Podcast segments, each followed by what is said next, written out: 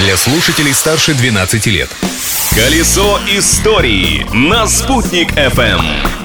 Всем большой солнечный привет, hello или просто ола! Сегодня 23 апреля, и это, как вы уже, наверное, догадались, день английского и испанского языков. Чем еще может похвастаться эта дата, расскажу я, Юлия Санбердина.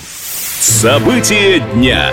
Поговорим об истории давно минувших лет. 23 апреля далекого 1864 года на собрании статистического комитета Уфимской губернии врач-краевед и общественный деятель Николай Александрович Гурвич выступил с докладом о необходимости создания музея. Так и началась история Национального музея Республики Башкортостан.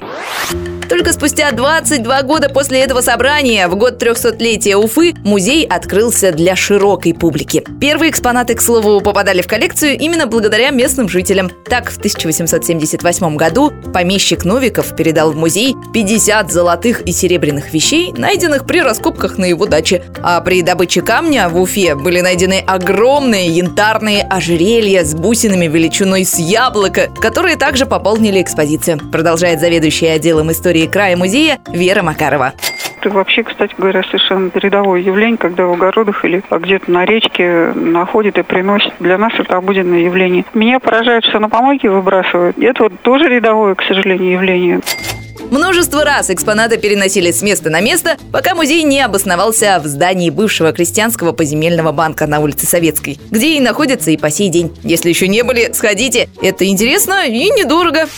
Трагедия дня. Трагедия, которая, к счастью, не случилась. В этот день, 23 апреля 1973 года, экипаж самолета Ту-104 совершал обычный рейс по маршруту Ленинград-Москва. На борту находился 51 пассажир. Командовал воздушным судном наш земляк, уфимец Вячеслав Янченко. Самолет уже набрал высоту 9 тысяч метров, когда в кабину экипажа принесли записку от одного из пассажиров. Невменяемый террорист потребовал направить самолет в Стокгольм и грозил взорвать 2 килограмма взрывчатки. Инструкций по действиям в подобных ситуациях тогда еще не существовало. Оценив обстановку, командир корабля Янченко принял решение возвращаться обратно в Пулково. А за дверью пилотской кабины переговоры с бандитом вел бортмеханик Викентий Грязнов – Шасси самолета Янченко выпустил в самый последний момент перед посадкой, чтобы террорист этого не заметил. Но в ту же секунду раздался взрыв. Бандит и отвлекающий его бортпроводник погибли на месте. Но никто из пассажиров и сам самолет не пострадали. За проявленное мужество и отвагу Викентию Грязнову и нашему земляку Вячеславу Янченко присвоили звание Героев Советского Союза. А еще сегодня, 23 апреля, отмечается Всемирный день книги и авторского права. Так что напоминаю, что автор этой программы Юлия Занбердина. Завтра новый выпуск, ведь прошлым нельзя жить, но помнить его необходимо.